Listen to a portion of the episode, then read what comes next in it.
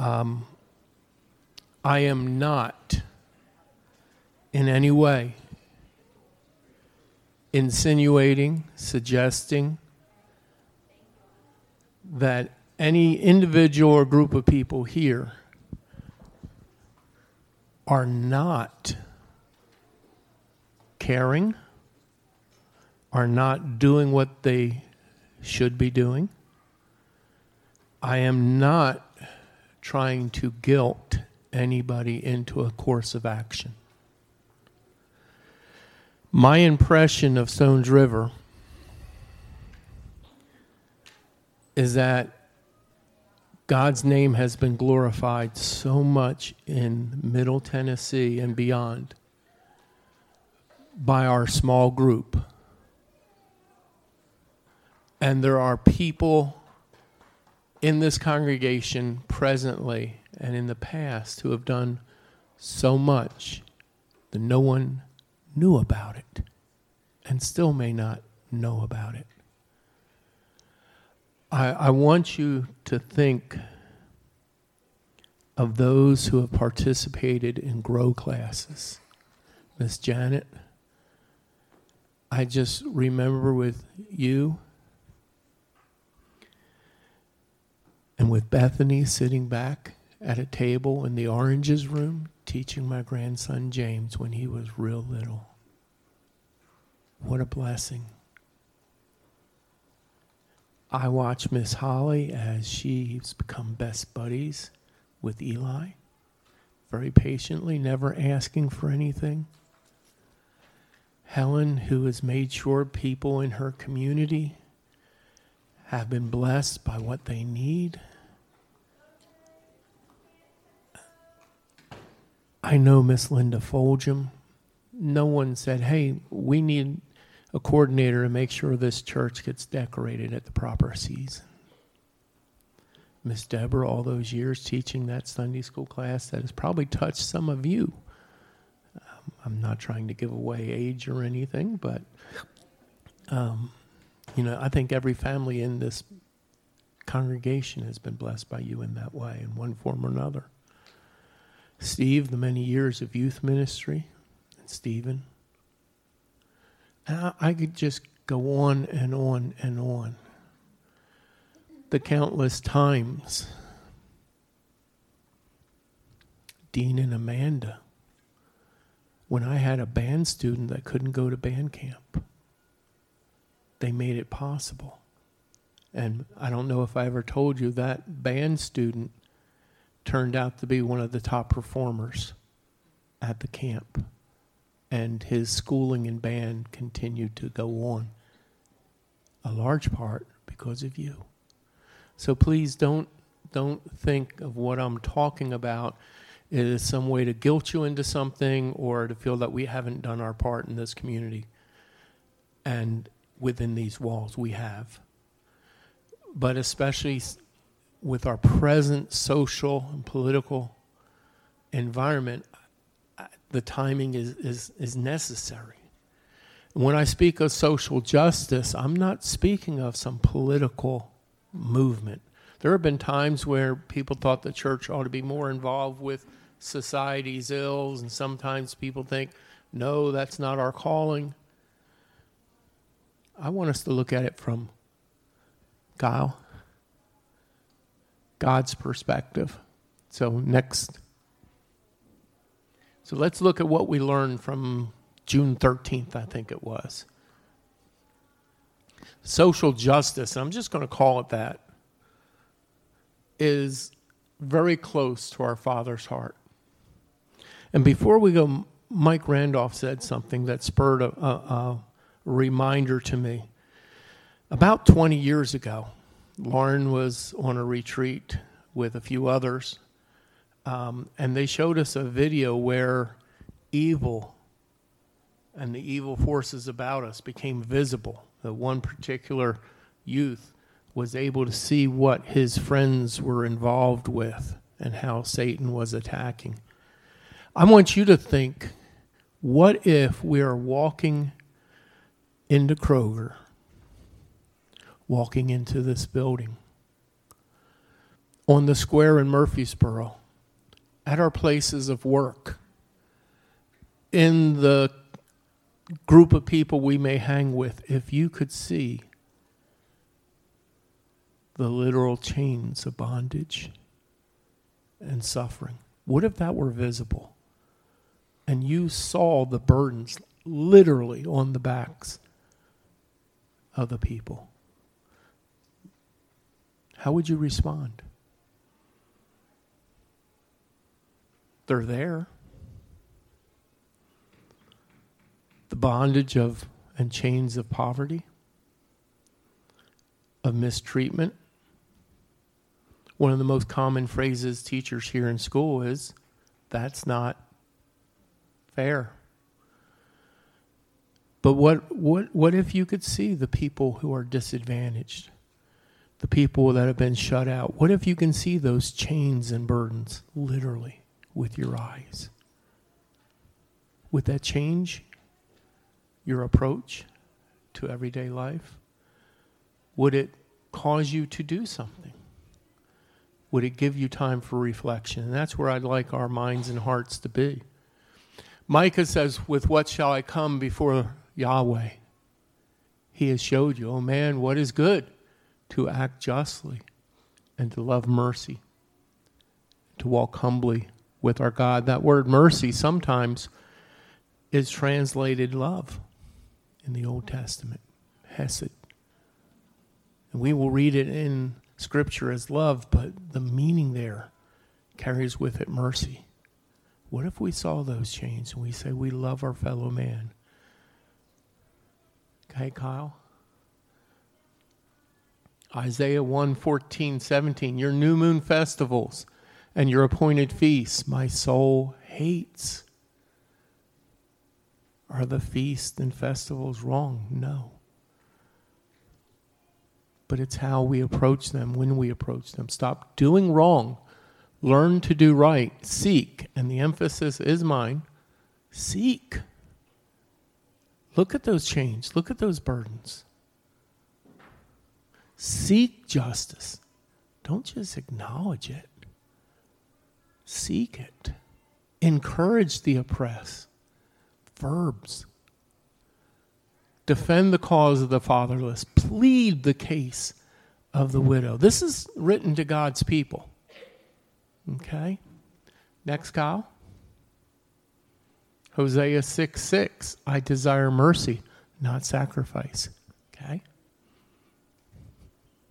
James, pure and faultless religion is what? Taking care of orphans and widows, those who are burdened. Okay? Kyle, go ahead. Proverbs 14:31 He who oppresses the poor shows contempt for their maker. Whoever is kind to the needy honors God. We want to come to church and praise God. God's name is praised when we help those who need help. That's, that's worship. That's God's heart. As we care for the poor, the needy, the oppressed, we are actually walking out the design that the Creator has for us, for you, for me. This is in God's heart. It needs to be in our heart daily. And we bring Him honor, we worship Him. Okay, Kyle? We are accountable. And again, please, please, please, please. I love this congregation so much. I am not calling an indictment on this group of people. You have proved time and time again otherwise. But we need to acknowledge this. You know, this is the parable of the sheep and the goats.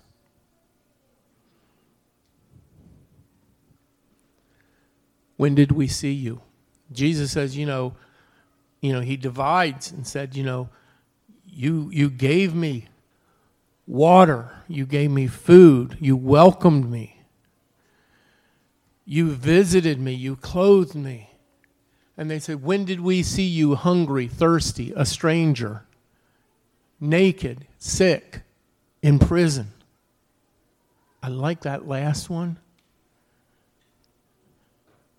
because it really pushes our comfort zone. Yeah, but they deserve to be there. We're not saying they deserve to be there, but they still need our love. And what about spiritual prison?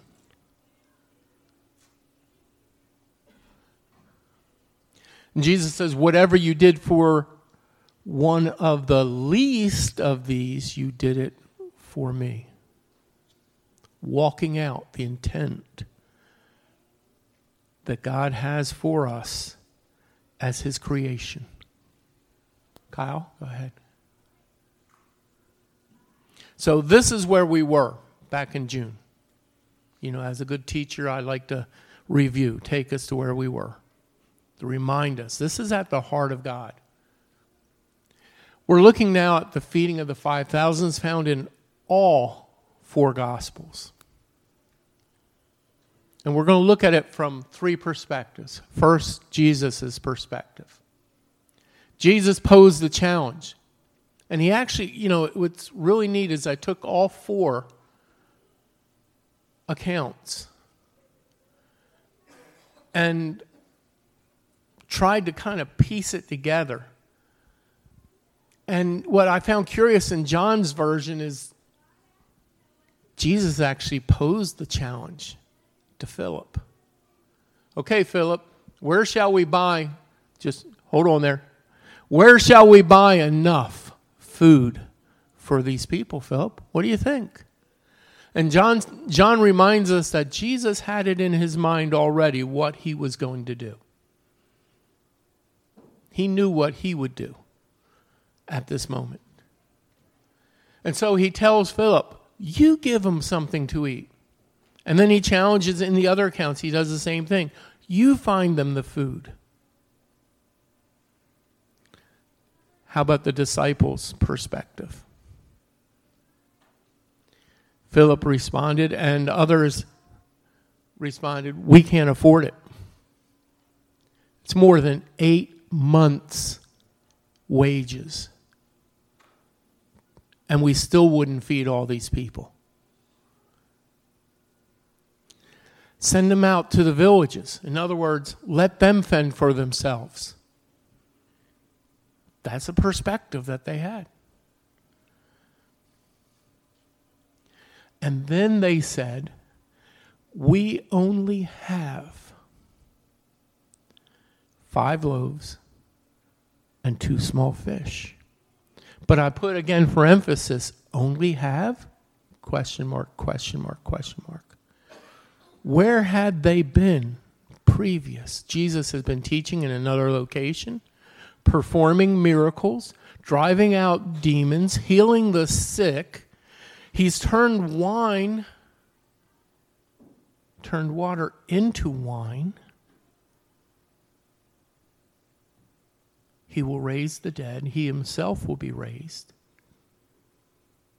And still, those closest to him said, But we only have five loaves, two fish. Really? Is that all they had?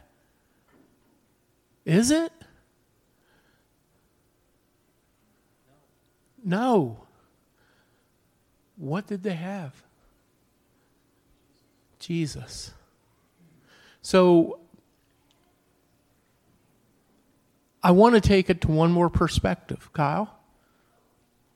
The boy's perspective. I like his perspective. Five loaves of bread, two fish. Okay, so how many of your children would like to say, hey, yeah, mom, send me to the school with five loaves and two fish? Yuck.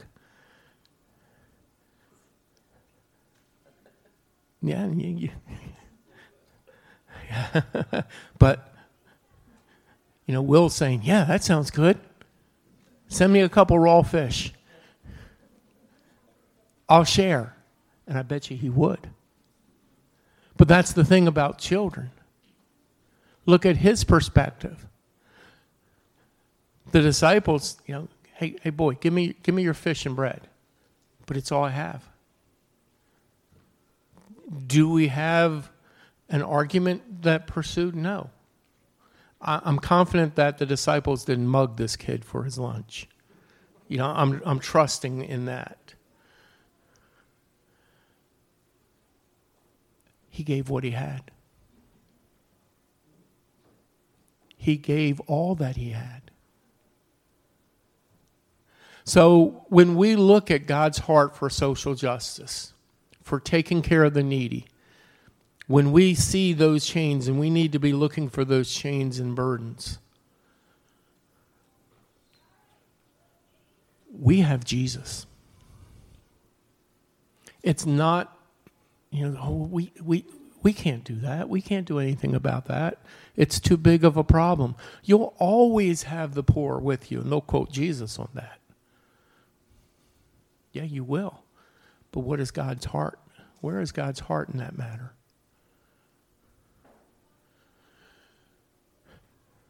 we have Jesus.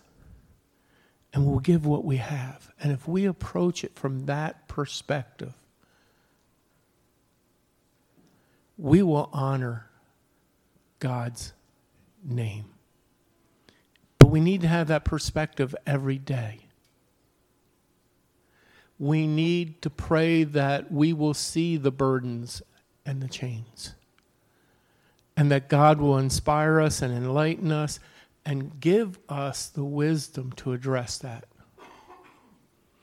I want you to notice there's going to be only one thing that I'm, I'm going to really push today.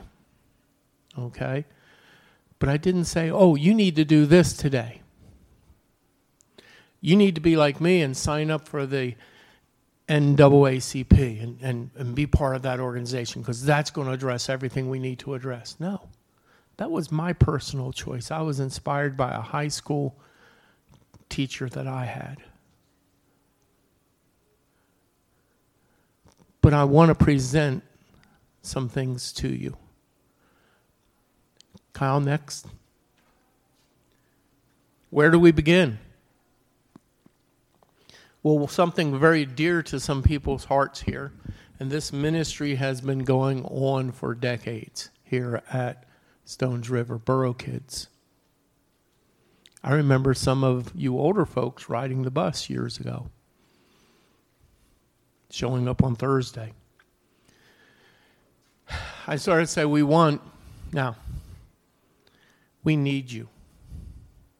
I, I'm, I'm not picking on anybody, but those who are carrying on Borough kids are getting up in their years and it's come close to not happening. Yeah, I'm, I'm, I'm, I'm just, you know. Yeah. Thank you. For those that are young at heart. But we only have one bus driver, and heaven forbid if David gets sick. Need a CDL, I believe. And I think they'll actually help you with the training to get that CDL. But even if you can't do it every Thursday night, could you do it in an emergency?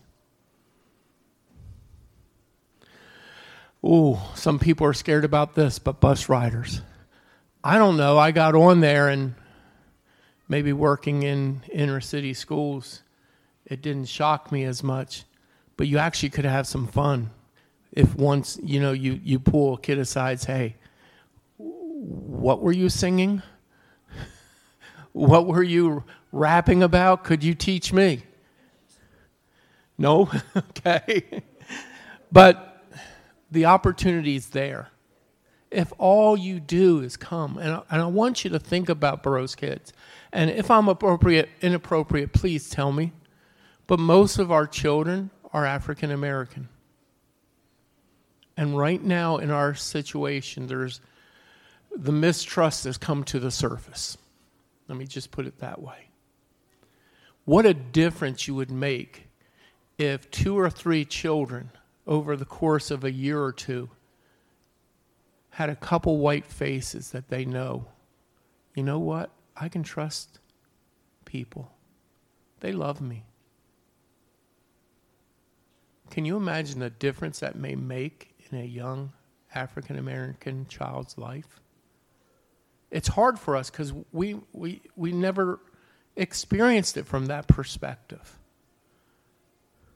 Because a lot of culture, mainstream culture, is defined as Caucasian. We need more classroom people.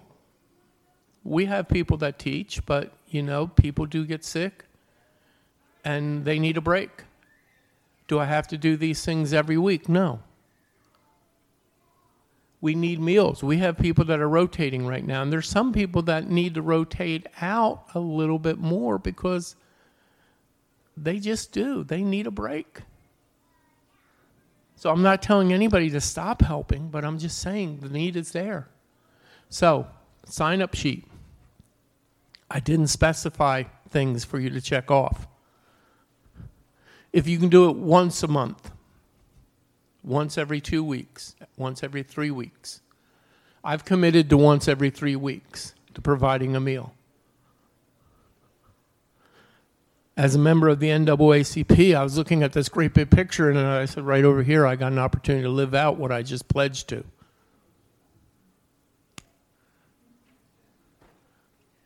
Maybe I should have done that first. You know? Seriously. So, Kyle, next.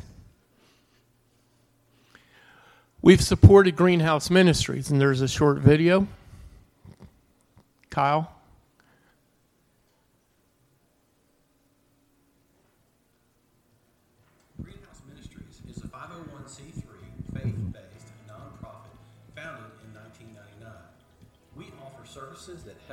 Educate, and connect. We have established a platform for you to get involved, expressing the love of God by meeting practical needs.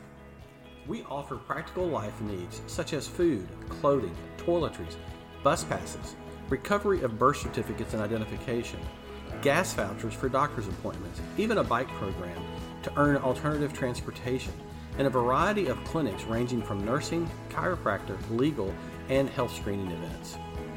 We offer a wide range of classes that assist in life and employment skills, ranging from budgeting and parenting to computer skills, crock potting, drawing, music, Bible studies, hands on basic electric and appliance repairs. Our connection arm is one of mentoring and relational connections. There are six ways you can help. Number one, volunteer either individually or with a group, regularly or intermittently. Number two, donate financially or with in kind items like food, clothing, toiletries, and household goods. Number three, ambassadorship. Tell people about Greenhouse Ministries and the service we provide. The best way for people to learn is through others. Number four, tell and refer potential clients about our service. Number five, Communicate with your church about Greenhouse Ministries. Schedule a visit to explore all the ways we can partner. Number six, shop at the Garden Patch thrift store. We are always looking for volunteers for regularly scheduled activities and events. You can find out more by emailing us at volunteer at greenhousemin.org. That's volunteer at greenhousemin.org. Okay, Kyle.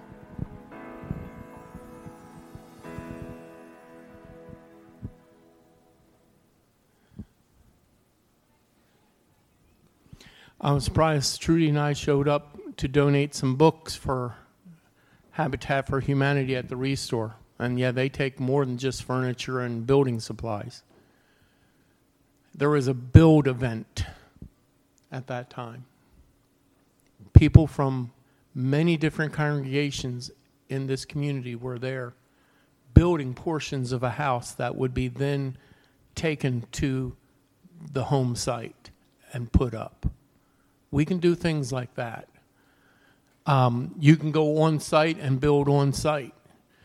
I would encourage you to look up Habitat for Humanity. It's awesome. and the impact, you're going right at where Satan has many of our people locked in to poverty, and the cycle just continues. And we can be a part of breaking that cycle. Kyle?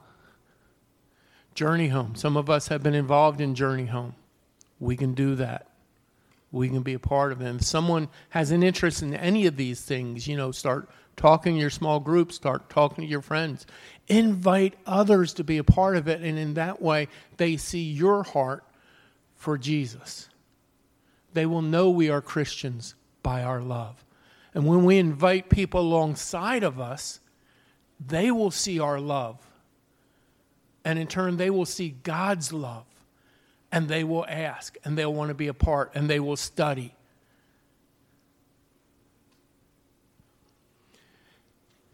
feeding the needy where they are. Again, Lauren was a part of this, and I apologize if I don't remember who else.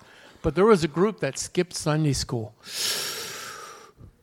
And they went out into the community and fed the homeless. Wow.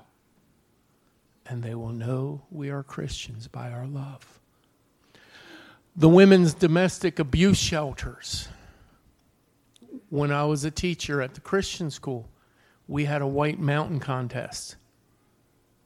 Each homeroom was encouraged to bring in paper towels, toilet paper, um, napkins, white items. And each room had this pile in their room just so high, and we presented it to them. And then the blessing. We found out for every dollar that we gave in toilet paper, the government gave them green dollars to match it. They were doubly blessed. Something as simple as that, if a Sunday school class, a study group, Secret Sisters, I'm just throwing it out. I'm just not. Wow, what if we had a tall mountain that reached the ceiling in the back that we could say, hey, here's something that will help save you dollars and bring you dollars? And it just doesn't have to be the women's abuse shelters. It can be other programs in this area that you have a heart for. But I would like you to communicate that to me so I can contact them and say, you can contact them.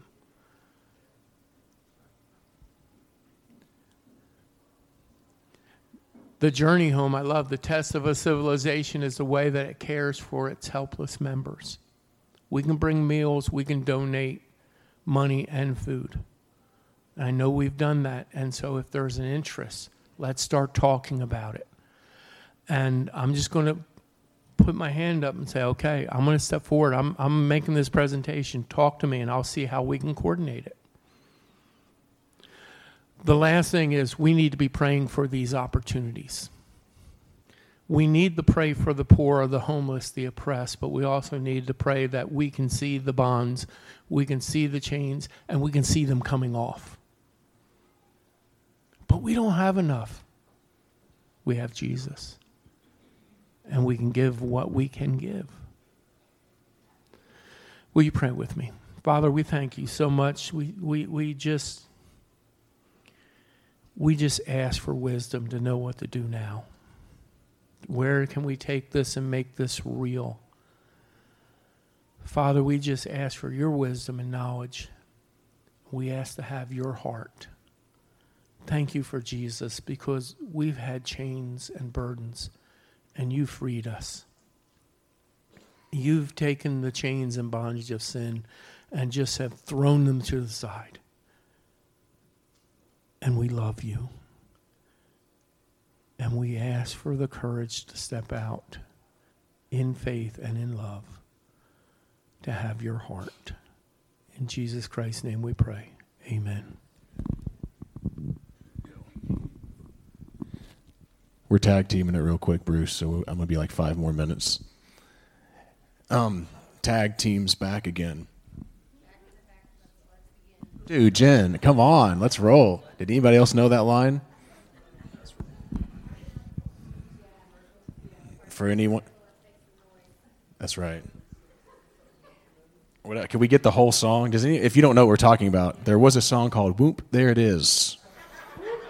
Whoop. There it is. That's me and David. We look just like those guys. so David, uh, he has to share some of those things really good this morning and ignore what was in the bulletin about what I was going to preach on because I was just kind of getting a download. I'm going to share something really pretty fast um, this morning, hopefully, kind of mm, tie a bow or I don't know, just emphasize uh, what David, some of the stuff David was saying. So let me pull this up here real quick. I'm going to go to talking about Jewish fe- Jewish feasts really quick because we're coming into. Do you know what the ne- what the next celebration feast that they have is? Elul, and I'm going to share it just really quick about that. And you're like, how the heck does that have to do with what David has to say? And when I'm done, you may go, yeah, that didn't really work, John. You tried, but that was, yeah, you know, I see, I see maybe a few dots there, but you tr- you tried awful hard there. Um, but you know the feast that the, the Jewish people celebrate, when you look at them through the lens of Jesus and what he's done, it's just absolutely beautiful, right? And so, you know, it's very, very simple. Uh, whenever we look at Passover, for example, what happened during Passover? That's right, right? Right? They, they would um, that's when Jesus, I mean God, saved the Jewish people with we they put the lamb on the the lamb's blood on their doorposts and all this beautiful things, and we can easily see that in Jesus, right? Can we? Can you guys easily see that he like he he sacrificed himself so that when death comes, it passes over. It's just just super incredible. Well, that and that's whenever that was the last uh, thing that he did with his disciples, or the last meal that he had was the Passover. So it's just super easy connection there. And then Jesus also dies around the time of the unleavened bread um, feast, which has to do with God keeping His people as they go through the wilderness. What happens like fifty days after Passover that we celebrate? Pentecost, right? In Pentecost, it was the um, the feast of first fruits, and it's where what do we see in the kingdom? The first fruits of the kingdom are taking place, right? Three thousand, you know, really get saved. It's also the celebration. Um, the Jewish people later on celebrated the receiving of the Torah, which is also awesome. That the scriptures say that the Torah is now written on the law is written on our hearts by by how the Holy Spirit and the Holy Spirit is who they received on Pentecost, which is just really incredible. Well, what's then there's this that's the spring feast. Then we have to wait for a long time to get to the fall feast. What is the next? So what are we waiting on? What's the very next fall feast? Does anybody know? Dun, dun, dun. What is the feast of trumpets? What does the scripture say is going to happen before Jesus returns? We're going to hear what? The sound of what? The sound of the trumpet, the trumpet blast. It's so incredible that it all works so beautifully. You would think maybe God figured that out or something, huh? Maybe he made that work super well. But so the next feast is the Feast of Trumpets. But what the Jewish people do is in preparation for the Feast of Trumpets, Rosh Hashanah, um, and even Yom Kippur, they have this month right now that starts tomorrow, right? Yeah, the 9th, called Elul. And what they do with Elul is it's a time of introspection. This is what I, I want to tie this into what David was talking about. I think with COVID and all the things going on, this has been times of introspection for the church. And then I would I would encourage you all. It's a time of repentance. It's a time of just seeing God. Um, what might you be leading me to? What might you be calling me to? Because guess what, y'all? The King is returning. And there's a time in between where it's this is what we get to do. The last thing I'm going to share is that one of the acronyms for Elul is I am my beloved and my beloved is mine. You guys know what that's from? Song of Solomon, right? I love that. I it's just I love that. I'm going to read this passage and just invite us into making people hungry for what we have, like David's calling us to come into. So in the Song of Solomon, we know that that that the lady here is loses her beloved, right? Like she's in love with with this guy, and she just absolutely loves him. But there's a point in which she loses him, and she cannot find him, and it, she's absolutely devastated. And it says. Um, all right, I'm just going to read verse if anyone wants to follow. Song of Solomon, chapter 5. Um, my soul failed me when he spoke. I sought him, but I did not find him. So she's searching for her beloved. I called him, but he gave no answer. Making their rounds in the city, the sentinels found me. They beat me. So she's looking for her beloved, and she's beaten. They wounded me. They took away my mantle, those sentinels all, all of the walls. And then she says, I adjure you, O daughters of Jerusalem, if you find my beloved, tell him, I am faint with love. She is so in love with her beloved, she's faint. She's getting beaten as she's going out and trying to find her beloved. You know what that's like, right? Have you ever just been so in love where, like, you're just, no matter what, I'm going after this lady or I'm going after this man, right? This is what's going on, just absolutely in love. But their response when she's like, hey, tell me about my beloved, they say, what is your beloved more than any other beloved? Uh, O fairest of women? What is your beloved more than any other beloved that thus you adjure us? This is what the world's asking us as believers. We say we love Jesus. They're saying, what is greater? What is Jesus? Why is he better than so forth and so on, right? What are our lives telling us? What does she do? She doesn't just say, well, he's the same. She goes on and she says, Well, my beloved is all radiant and ruddy, distinguished among 10,000. His head is the finest gold. His locks are wavy, black as raven. Some of these, you know, I go, Hmm, I don't understand. They really, that was good words for them back in the day. I don't quite understand all these. But his eyes are like doves. You think my eyes are like doves, baby? Yeah, I don't even, I'm not sure exactly what all this means. But, anyways, besides springs of water bathed in milk, Okay. A fitly set. His cheeks are like beds of spices yielding fragrance. His lips are lilies distilling liquid myrrh.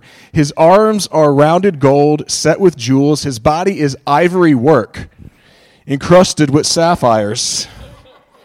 His legs are alabaster columns set upon bases of gold. His appearance is like Lebanon, choice as the cedars. His speech, I'm almost done, is most sweet and all and he is altogether desirable. So he's not just good looking, he can speak well. This is this is the man.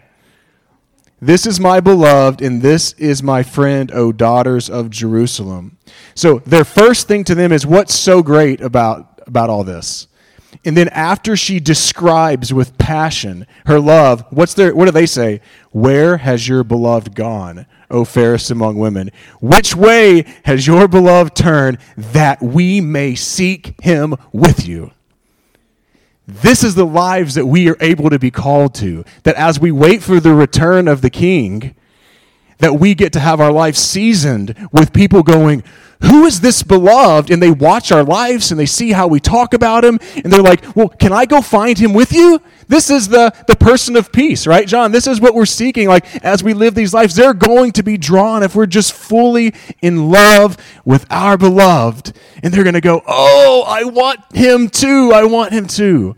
I love it, don't you guys? Oh, so this month, I want to just encourage us um, to have that introspection. So, introspection in our hearts to say, Man, God, how can I make people hungry for, for your return? How can I make people hungry to know Jesus and introduce them to our King?